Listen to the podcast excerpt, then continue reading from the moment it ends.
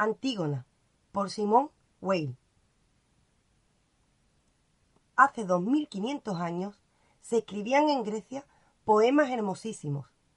Ahora ya casi no son leídos más que por gentes que se especializan en su estudio, lo que es una lástima. Pues esos viejos poemas son tan humanos que todavía están muy cerca de nosotros y pueden interesar a todos. Serían aún más conmovedores para el común de los hombres, aquellos que saben lo que es luchar y sufrir, que para la gente que ha pasado toda su vida entre las cuatro paredes de una biblioteca. Entre esos viejos poetas, Sófocles es uno de los más grandes. Escribió piezas de teatro, dramas y comedias. No conocemos de él más que algunos dramas. En cada uno de esos dramas, el personaje principal es un ser valiente y altivo, que lucha completamente solo contra una situación intolerablemente dolorosa. Se inclina bajo el peso de la soledad, de la miseria, de la humillación, de la injusticia. Por momentos su coraje se quiebra, pero se mantiene firme y jamás deja que la desgracia lo degrade.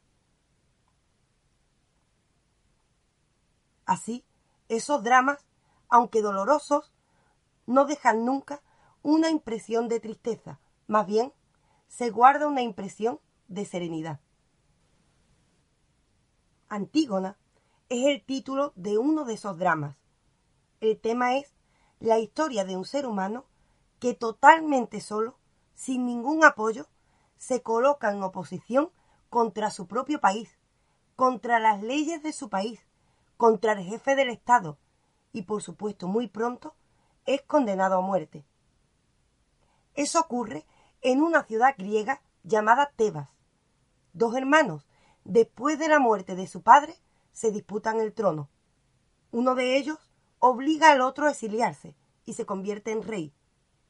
El exiliado ha encontrado apoyo afuera y vuelve para atacar a su ciudad natal, a la cabeza de un ejército extranjero, con la esperanza de retomar el poder.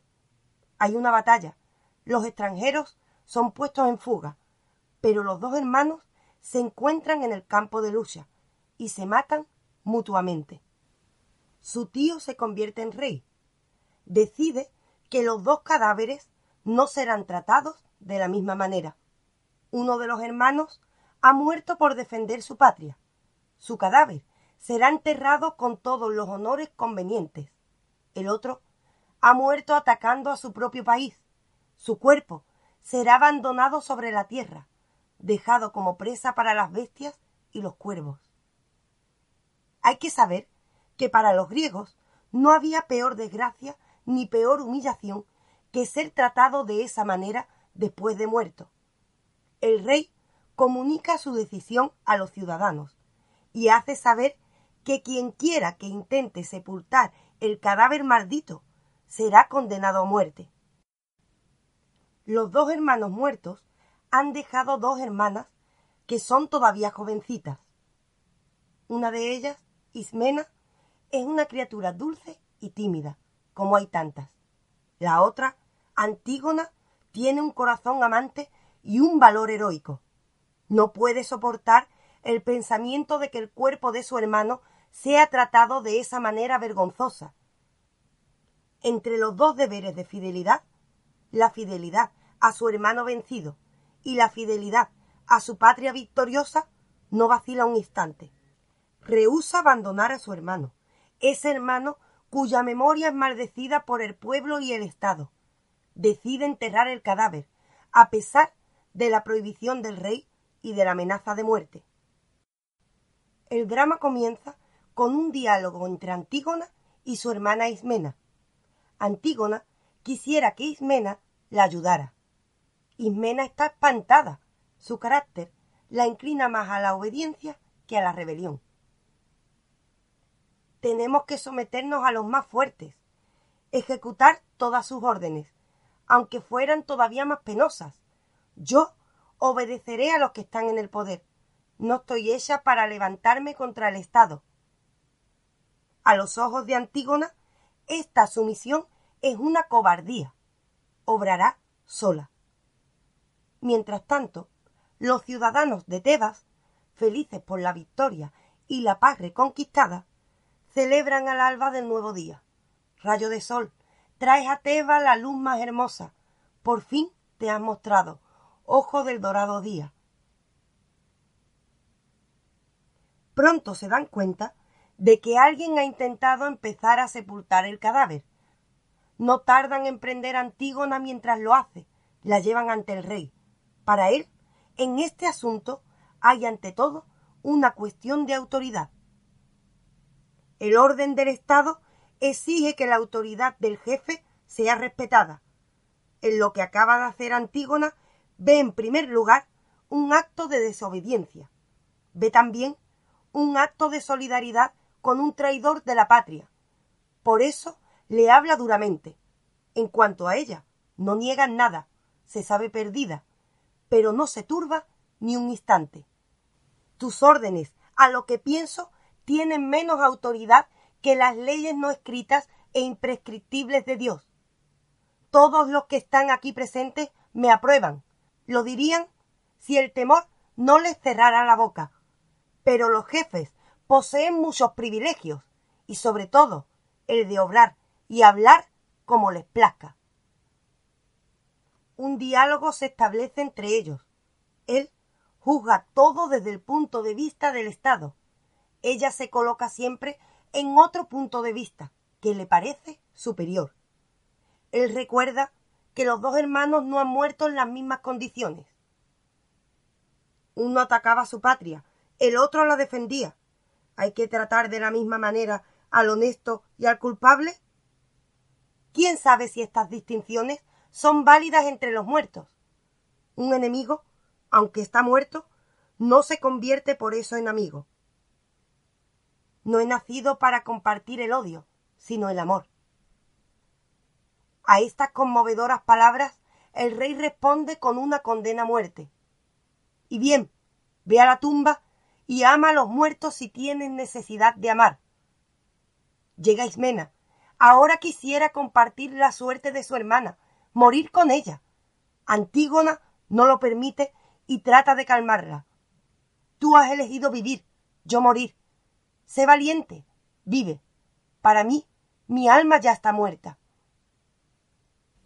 El rey hace llevar a las dos muchachas, pero su hijo, que es el novio de Antígona, viene a interceder ante él por la que ama. El rey no ve en este acto más que un nuevo atentado contra su autoridad, expreso sobre todo de una violenta cólera cuando el joven se permite decirle que el pueblo tiene piedad de Antígona. El debate pronto se transforma en querella. El rey reclama ¿Acaso no me corresponde a mí solo gobernar este país? No hay ciudad que sea cosa de un solo hombre. Entonces, ¿la ciudad no pertenece al jefe? Podría muy bien, en este sentido, reinar sobre un país desierto. El rey se obstina. El joven se encoleriza, no logra nada y se va desesperado. Algunos ciudadanos de Tebas que han asistido a la querella admiran el poder del amor. Amor invencible en el combate. Amor que te deslizas en las casas. Tú, que te aposentas en las delicadas mejillas de las jóvenes. Vas más allá de los mares Entras en los establos de los campesinos. Nadie te escapa. Ni los dioses inmortales, ni los hombres que no viven más que un día. Y quien ama es loco. En ese momento aparece Antígona, conducida por el rey. La tiene de las manos, la arrastra a la muerte. No la matarán, pues los griegos creían que traía mala suerte derramar la sangre de una doncella, pero será peor. La enterrarán viva. La meterán en una caverna y tapiarán la caverna para que agonice allí lentamente en las tinieblas, hambrienta y asfixiada. No tiene ya más que unos pocos instantes. En el momento en el que se encuentra en el umbral mismo de la muerte y de una muerte tan atroz, la altivez que la sostenía se quiebra, llora. Volved los ojos hacia mí, ciudadanos de mi patria. Recorro mi último camino. Veo los últimos rayos de sol. Jamás veré otros. No escuchan ninguna buena palabra. Los que allí se encuentran se guardan muy bien, en presencia del rey, de darle muestra de simpatía. Se limitan a recordarle fríamente que mejor hubiera hecho en no desobedecer. El rey, con el tono más brutal, le ordena que se apure, pero ella no puede resolverse todavía al silencio.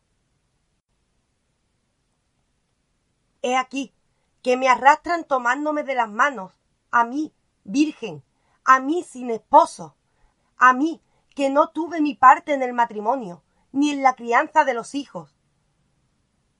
Abandonada como me veis, sin ningún amigo. Voy a entrar totalmente viva en la fosa de los muertos. ¿Cuál es el crimen que he cometido ante Dios? ¿Por qué, desdichada, debo todavía dirigir mi mirada hacia Dios? ¿A quién puedo llamar en mi ayuda? Porque hice el bien, me hacen tanto mal. Pero si ante Dios los que me infringen es legítimo, en medio de mis sufrimientos, reconocerá mis errores. Si son ellos los que se equivocan, no les deseo más dolores que los que me hacen padecer injustamente el rey pierde la paciencia y termina por arrastrarla en la fuerza.